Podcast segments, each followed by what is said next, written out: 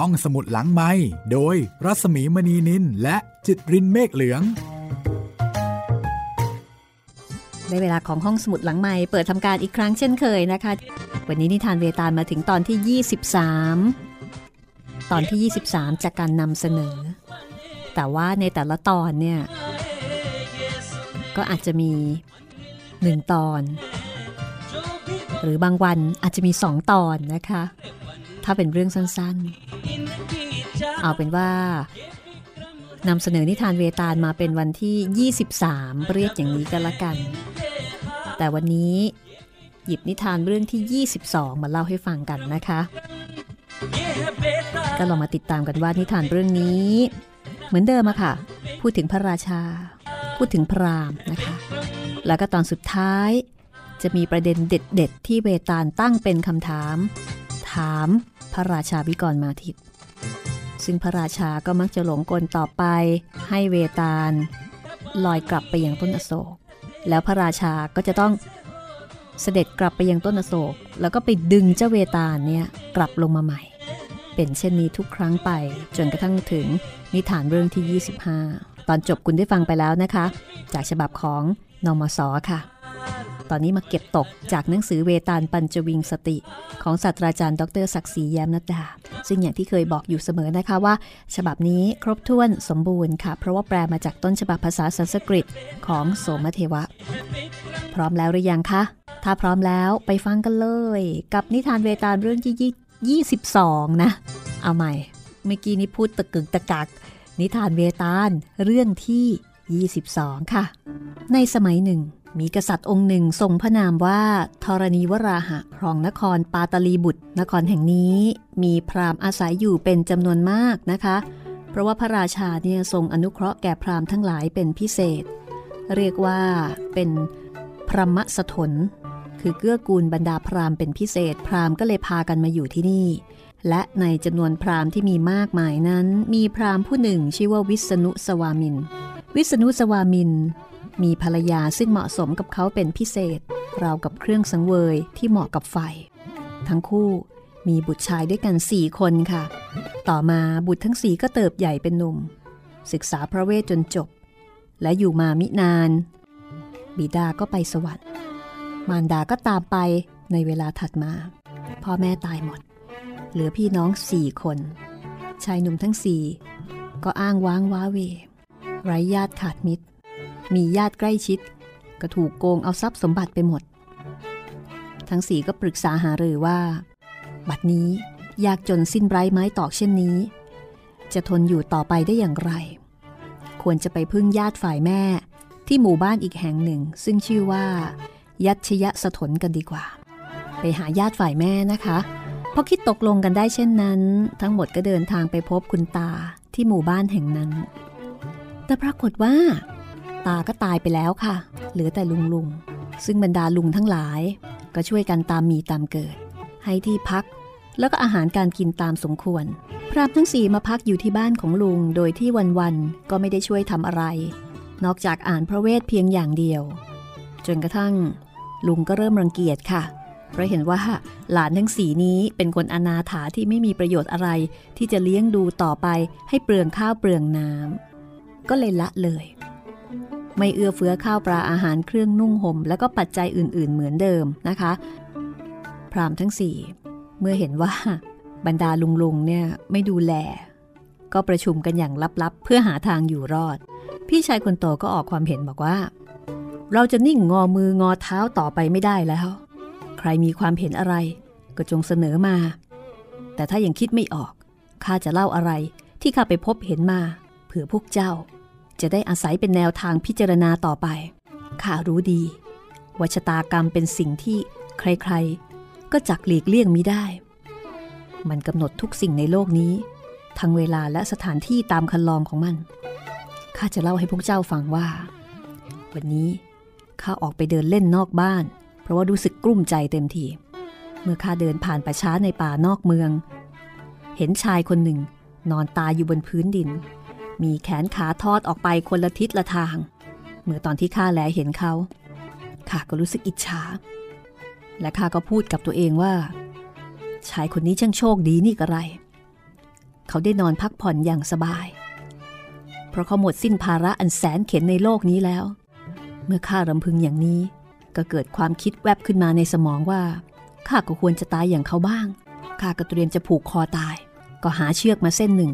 ทำบ่วงคล้องคอ ผูกติดกับต้นไม้ แล้วก็ปล่อยตัวลงมาห้อยตรงเตงอยู่กลางอากาศข้าถูกเชือกรัดคอแน่น จนทำให้ใกล้จะหมดสติ ในขณะที่กำลังตาเหลือกตาปริ้นอยู่ข้าก็รู้สึกว่า ชีวิตยังไม่ยอมออกจากร่างข้าดินสุดฤทธิ์จนเชือกขาดทำให้ข้าหล่นลงมาบนพื้นดิน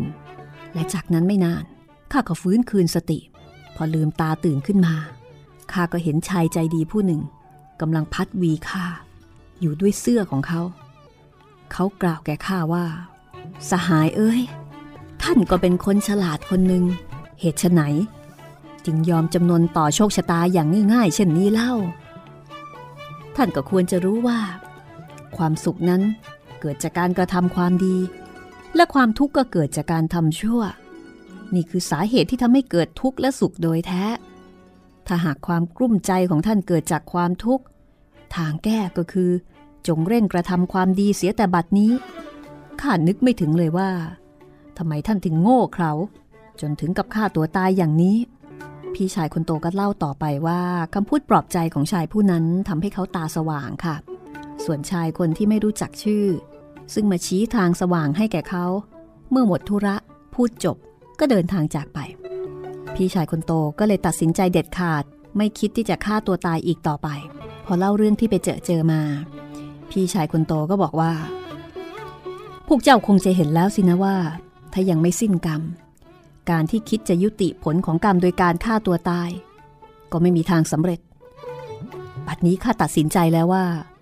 ข้าจะจาริกแสวงบุญไปนมัสการแม่น้ำศักดิ์สิทธิ์ทั้งหลาย แล้วจากนั้นข้าจะบำเพ็ญตบะอย่างยิ่งยวด พื่อที่จะได้บรรลุมรรคผลอันสูงสุด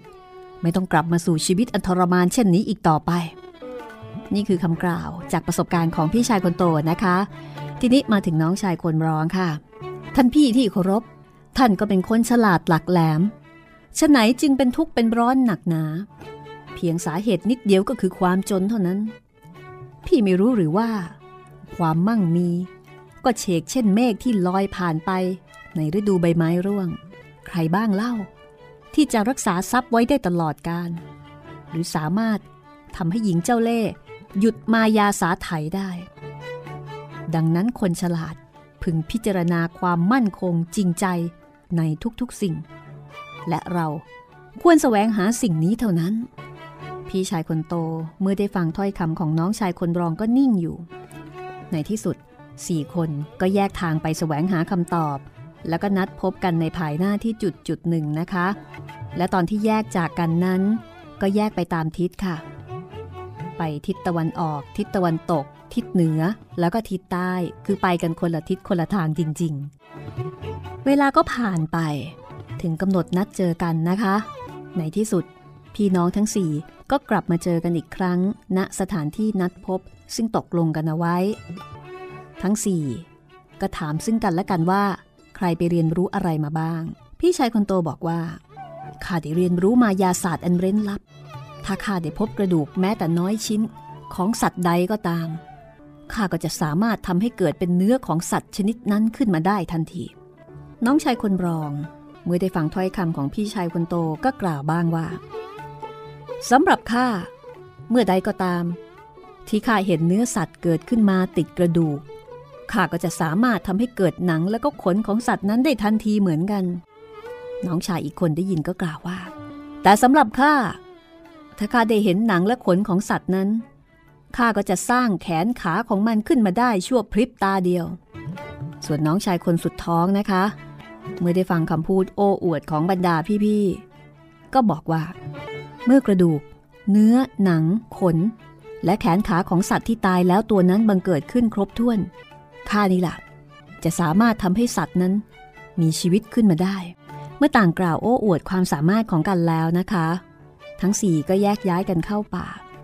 เพื่อเสาะหากระดูกสัตว์มาทดลอง อย่างที่พูดกันเอาไว้ ดูสิว่าจะจริงไหม ปรากฏว่าไปพบกระดูกชิ้นส่วนของสิงโตเขาชิ้นหนึ่งค่ะ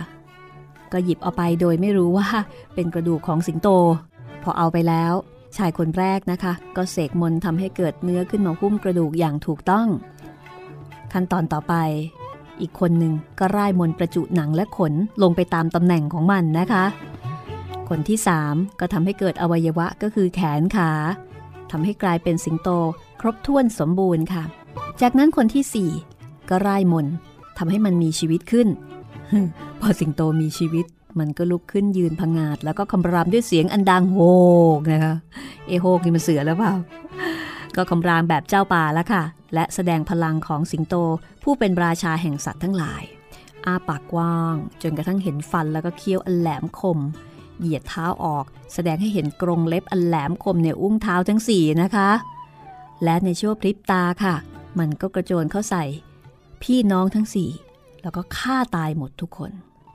จากนั้นก็เดินเลียปากแพรบหายเข้าป่าไป เวตาลก็บอกว่า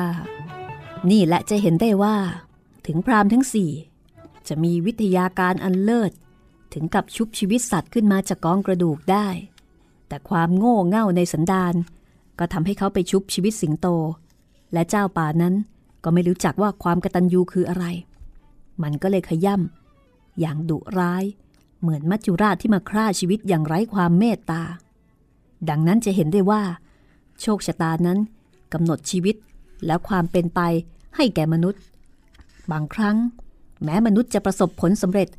ในกิจการที่ต้องลงทุนด้วยความภาคเพียร บากบันแทบล้มประดาตาย แต่ชะตากรรมกลับอำนวยผลให้กับเขาด้วยความเจ็บปวด แม้กระทั่งนำความตายมาให้ในที่สุด ราชะ ในบรรดาชายสี่คนที่ข้าเล่ามา ท่านเห็นว่า ใครเป็นผู้ผิดที่สร้างสิงโตตัวนั้นขึ้นมา แล้วก็ทำให้ผู้อื่น รวมทั้งตัวเองต้องถูกฆ่าตายหมด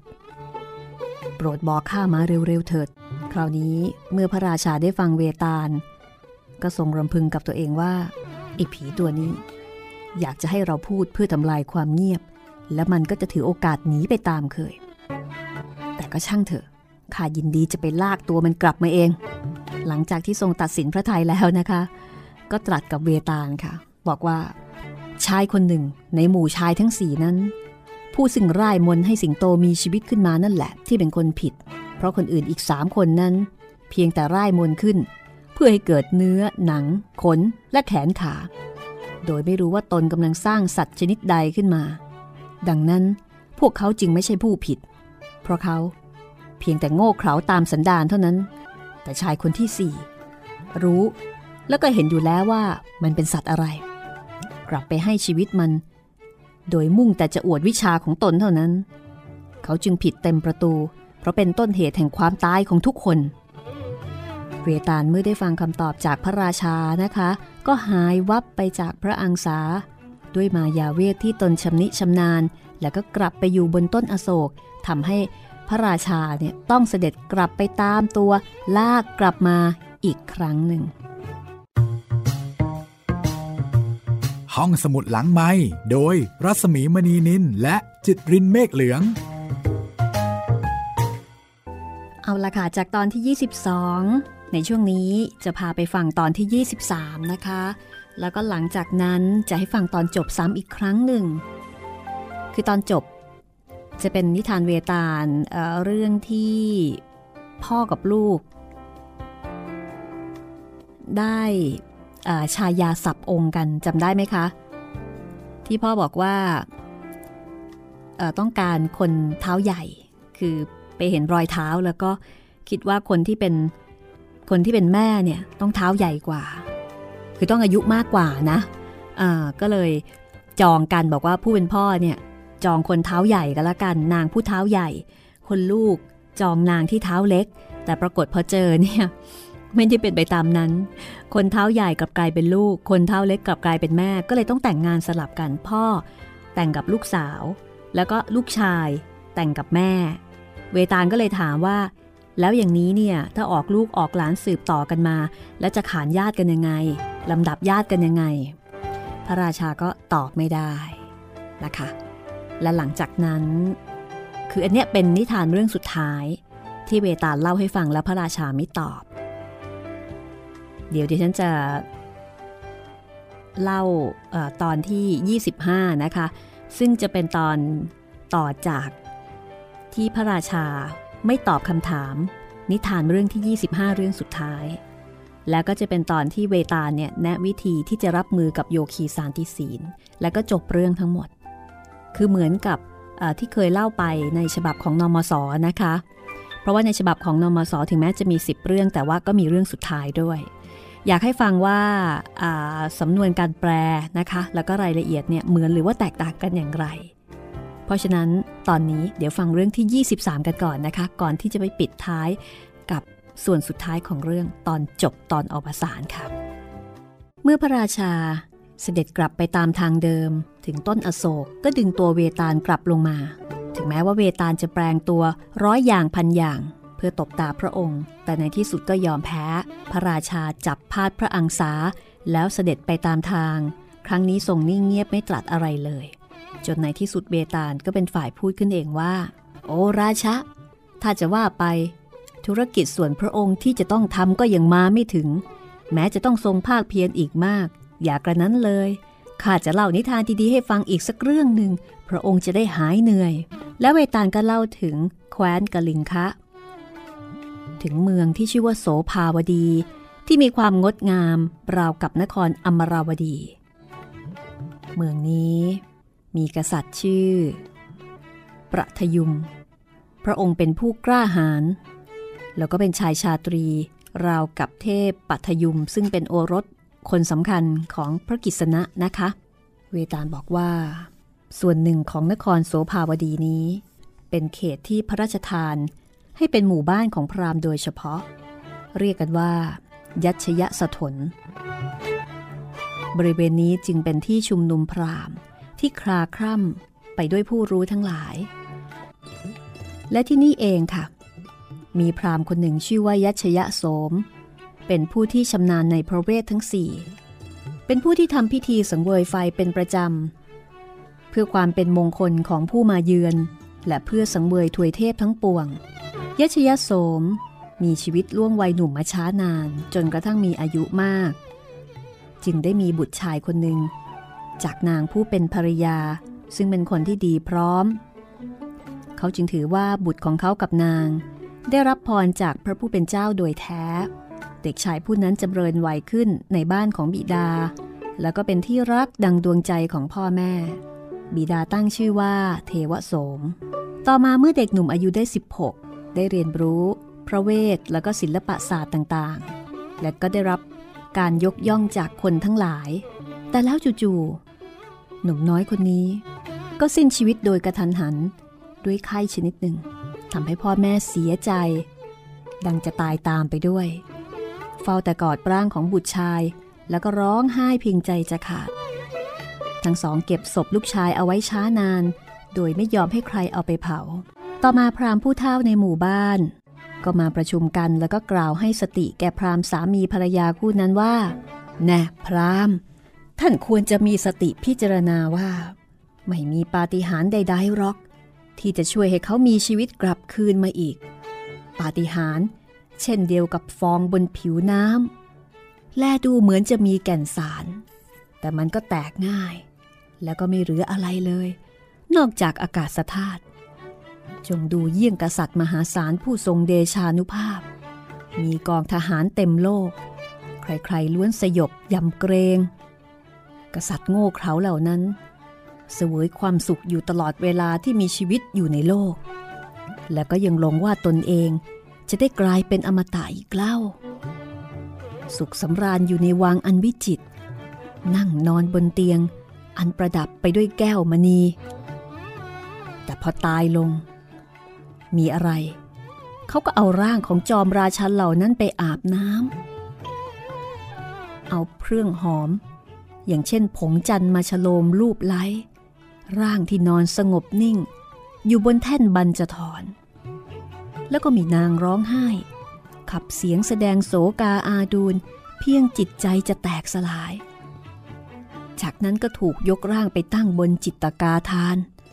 จุดไฟเผาจนมอดไหมเหลือแต่กระดูกและเท่าฐาน คนทั้งหลายก็มีสภาพอย่างเดียวกันนี้ ไม่มีปาฏิหาริย์ใด ๆ จะมาช่วยใครให้ฟื้นคืนชีพได้หรอก ไม่มีใครหนีความตายได้ แล้วตัวท่านจะเอาแต่กอดศพคร่ำครวญไปย้ายกัน นอกจากพรามผู้ใหญ่คนนี้ ก็มีคนอื่นๆอีกหลายคนนะคะ ที่กล่าวเตือนสติสองผัวเมียด้วยคำพูดที่คล้ายๆกันนะคะ บรรดาญาติพี่น้องเห็นว่าสองผัวเมียน่าจะได้สติขึ้นมาแล้วใช่ไหมเออพูดกันตั้งหลายคน ก็ค่อยๆดึงร่างของทั้งสองเนี่ยออกจากการกอดรัดลูกชาย จัดการแต่งศพให้เรียบร้อย แล้วก็นำขึ้นแคร่ตรงไปยังสุสาน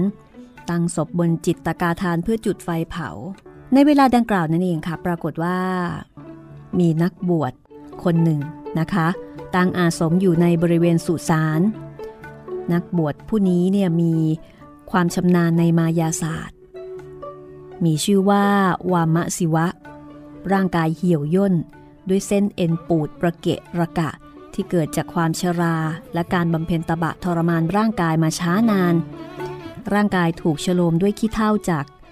ที่เผาศพจนร่างกายเนี่ยดูขาวโพลนไปหมด มีมวยผมขมวดมุ่นบนศีรษะ ภาพลักษณ์ทั้งหมดก็ทำให้วามศิวะเนี่ยดูเหมือนพระศิวะจริง ๆ ทีนี้พอได้ยินเสียงผู้คนร้องไห้คร่ำครวญอยู่ไกลๆในป่าช้า ก็กล่าวกับสิทธิ์ที่อยู่ด้วยกันบอกว่า เฮ้ย ลุกขึ้น ลองออกไปดูสิว่า เสียงนั้นมาจากไหน รีบไปเร็วๆล่ะ แล้วก็กลับมารายงานค่ะ ทีนี้ปรากฏว่า สิทธิ์ที่เรียกไปเนี่ย เป็นคนที่ถือมั่นในปฏิญญาว่าจะเสพอาหารก็แต่เฉพาะบินทบาทมาได้เท่านั้นสิทธิ์คนนี้เนี่ยก็เป็นคนโง่ เป็นคนที่เย่อหยิ่งหลงตัวเอง แล้วก็จองหองว่ามีฌานรู้เวทมนต์มายาศาสตร์ แล้วก็อื่นๆ ในประเภทเดียวกัน ขณะที่อาจารย์เรียกตัวมาใช้กำลังหงุดหงิดอารมณ์ไม่ดีก็หันรีหันขวางนะคะ ราะว่าอาจารย์เนี่ยชอบหาเรื่องด่าเขาบ่อยๆด้วย ทีนี้เมื่ออาจารย์ใช้อีก เขาก็เลยบอกว่าข้าไม่ไป ท่านอยากรู้ก็ไปเองสิ เวลาบินบาตของข้าเหลือน้อยเต็มทีแล้วข้าจะต้องรีบไป อาจารย์ได้ฟังก็โกรธสิคะเฮ้ยเจ้านี่มันน่าด่าเสียจริง ๆ โง่เง่า แล้วก็เห็นแก่กินเป็นเรื่องใหญ่ เวลานี้ก็เพิ่งจะผ่านไปครึ่งยามเท่านั้น จะว่าถึงเวลาบินทบาทแล้วได้ยังไง เมื่อสิทธิ์ช่วยได้ยินดังนั้น ก็โกรธมากแล้วก็กล่าวว่า คนอย่างเจ้ามันก็น่าด่าเหมือนกันเลยแก่สุกปรกข้าไม่ใช่ลูกศิษย์ของเจ้าอีกต่อไปแล้ว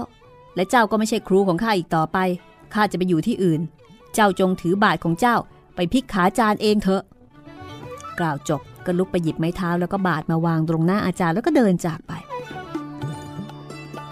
ฝ่ายฤาษีเมื่อลูกศิษย์หนีไป ก็เดินไปหัวเราะไป เดินทางมาถึงสถานที่เผาศพที่สุสานก็ได้เห็นศพพรามหนุ่มนอนอยู่บนกองฟืน เตรียมจะจุดไฟ ก็เกิดความคิดว่า จะเข้าสิงร่างเด็กหนุ่ม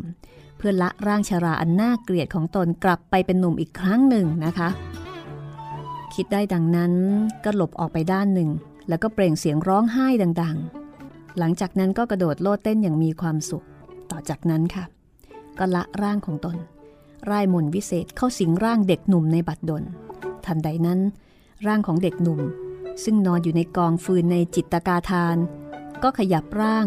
แล้วก็ลุกขึ้นนั่ง พร้อมกับอ้าปากหาวนอน บรรดาญาติแล้วก็คนทั้งหลายที่รายล้อมอยู่ พอเห็นภาพเช่นนั้นก็พากันส่งเสียงตะโกนกึกก้องบอกว่าชัยโยเขาฟื้นแล้วเขาฟื้นแล้ว ฝ่ายนักบวชเจ้าเล่ห์เมื่อได้เข้าสิงพรามหนุ่มน้อยเรียบร้อยแล้วนะคะ ไม่ต้องการที่จะละศีลของตน ก็ประกาศแก่คนทั้งหลายว่า เมื่อข้าพึงตายลงข้าละโลกนี้ไปสู่ปรโลก องค์พระศิวะ ได้มาช่วยให้ข้ากลับฟื้นคืนชีวิตอีกครั้งหนึ่ง และพระองค์ตรัสกับข้าว่า พระองค์มีพระประสงค์ ให้ข้าถือศีลบำเพ็ญพรตอย่างนักบวช บัดนี้ข้าจะต้องไปสู่ที่อันวิเวก เพื่อบำเพ็ญพรตดังกล่าว หาไม่แล้ว ชีวิตข้าจะอยู่สืบไปไม่ได้ ดังนั้นข้าจะต้องจากพวกเจ้าไปแล้ว พอกล่าวแก่บรรดาผู้มาชุมนุมณที่นั้นแล้ว นักพรตผู้ตัดสินใจเด็ดขาด ก็ละคนทั้งหลายให้กลับไปบ้านของตนนะคะ ตัวเองบังเกิดความยินดีและความเศร้า แต่ในที่สุดก็หักใจได้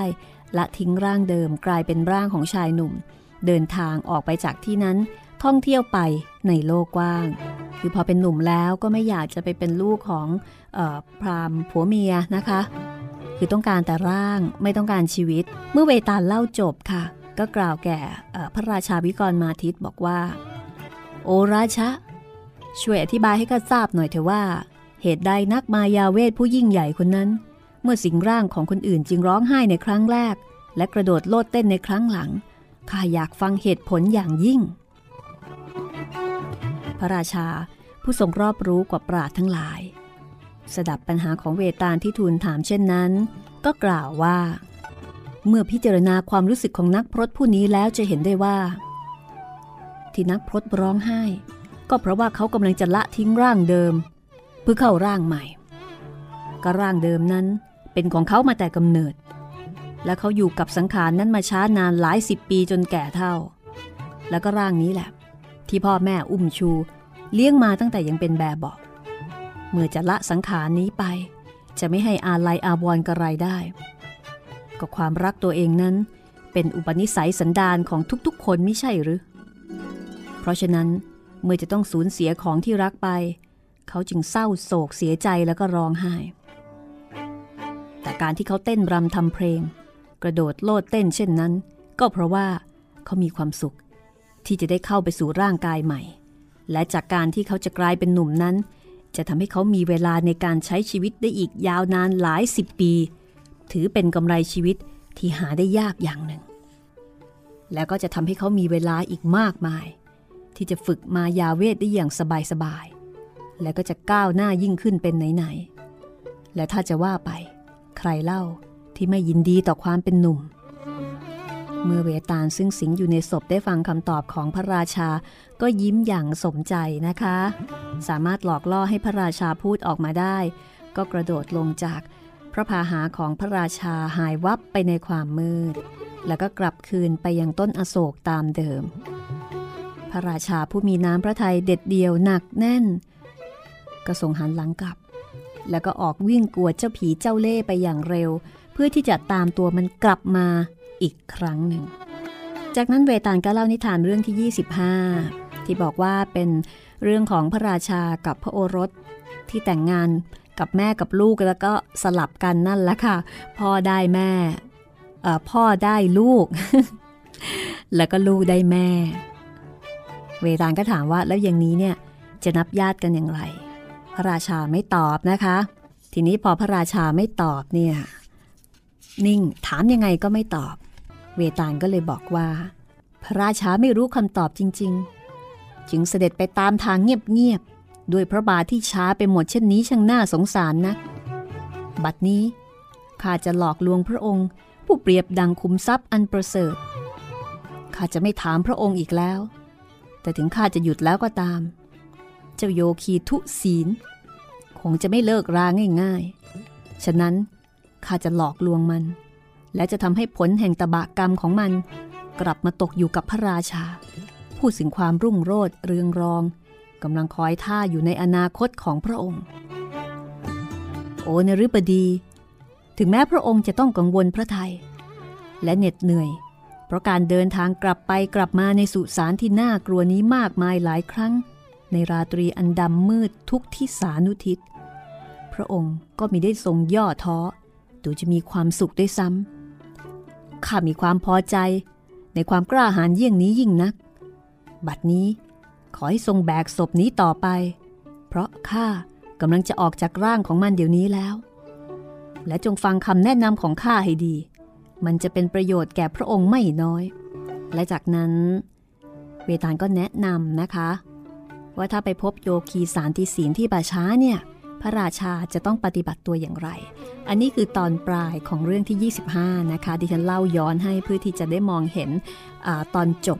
ซึ่งเป็นตอนสำคัญคือเป็นส่วนสำคัญของเรื่องนี้นะคะ คือได้ฟังทั้งสองสำนวนทั้งของนอมสแล้วก็ของอาจารย์ศักดิ์ศรีเยี่ยมนัดดาด้วย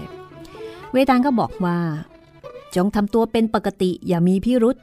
เจ้าโยคีชาติชั่วนั่น จะเรียกข้าเข้าไปในศพนั้น แล้วก็จะยกย่องให้เกียรติข้า ในฐานะเครื่องบูชายัน อันเป็นที่ปรารถนาอย่างสูงสุด และเพื่อจะเอาพระองค์เป็นเครื่องสังเวย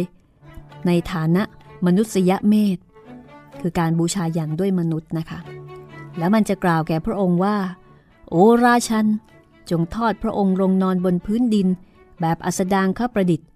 ที่มีส่วนต่างๆ 8 อย่างแตะพื้น พอมันพูดอย่างนี้ พระองค์จะต้องกล่าวแก่มันว่า ท่านลองแสดงให้ข้าดูก่อน ว่าเขาทำท่านั้นอย่างไร แล้วข้าจะทำตามแบบนั้นทุกประการ เวตาลก็สอนแบบเป็นฉากๆเป็นขั้นเป็นตอนเลยนะคะ บอกทั้งประโยคที่จะกล่าวกับโยคีด้วย แล้วก็บอกว่าจากนั้นเนี่ยโยคีสารติศีล ก็จะนอนคว่ำหน้าลงกับดินเพื่อที่จะสาธิตการกราบแบบอัสดางคประดิษฐ์นะคะ ว่าทำกันอย่างไร ในช่วงเวลาดังกล่าวนี้ พระองค์จะต้องรีบฟันมัน ให้คอขาดกระเด็นไปด้วยพระแสงดาบ และแล้วพระองค์ก็จะได้รับรางวัลยอดปรารถนาที่มันอยากได้เป็นนักหนา นั่นก็คือตำแหน่งราชาแห่งวิทยาธร ขอพระองค์จงพอพระทยัยในการที่จะเอามันเป็นเครื่องสังเวยสมปรารถนา ถ้าไม่ทำอย่างที่ข้าแนะ ไอโยคีสารติศีลจะเอาท่านเป็นเครื่องสังเวยของมัน และเพื่อป้องกันชีวิตของพระองค์ดังที่กล่าวมานี้ข้าจึงต้องจำเป็นต้องถ่วงเวลาพระองค์ โดยให้เสด็จกลับไปกลับมาตามทาง ก่อนที่พระองค์จะผีผามไป แล้วก็เป็นเหยื่อของมัน โดยไม่ได้คิดแล้วก็ป้องกันตัวเสียก่อน อันนี้เวตาลก็บอกเสร็จสับนะคะว่าทำไมก็ถึงเล่านิทานเรื่องแล้วเรื่องเล่าให้พระราชาฟังนะคะ โดยมีเงื่อนไขว่าถ้าอดไม่ได้ เผลอตอบ ก็จะลอยกลับไปอยู่ยังต้นอโศกตามเดิม และพระราชาก็จะต้องนับหนึ่งใหม่ ก็คือเสด็จกลับไปยังต้นอโศกแล้วก็ไปลากเอาตัวของเวตาเนี่ยกลับลงมาอีกครั้งหนึ่งนะคะ ซึ่งก็ทำเช่นนี้อยู่ถึง 25 รอบ 25 เรื่องนั่นแหละค่ะ จริงๆแล้วเป็นอุบายที่จะทวงเวลานะคะ เวตาลก็บอกว่า บัดนี้ได้เวลาแล้ว เสด็จไปเถิด ขอจงทรงพระเจริญ เมื่อเวตาลกล่าวจบนะคะ มันก็ออกจากศพที่พาดบนอังสาพระราชา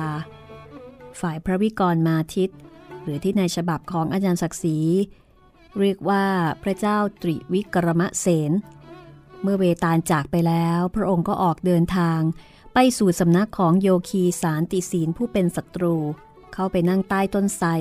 โดยมีศพพาดบ่าคอยท่าโยคีอยู่ ตอนหน้านะคะ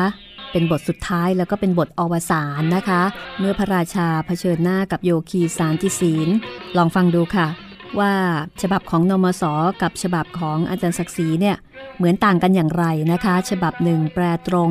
มาจากภาษาสันสกฤต กับอีกฉบับหนึ่งแปลมาจากภาษาอังกฤษนะคะ โดยฝรั่งเป็นผู้เขียน คือฝรั่งนี้ก็แปลมาอีกทีหนึ่ง แก่นแกนสาระอาจจะคล้ายๆ กันแต่รายละเอียดอาจจะแตกต่าง ก็อดใจเอาไว้รอฟัง ตอนหน้านะคะ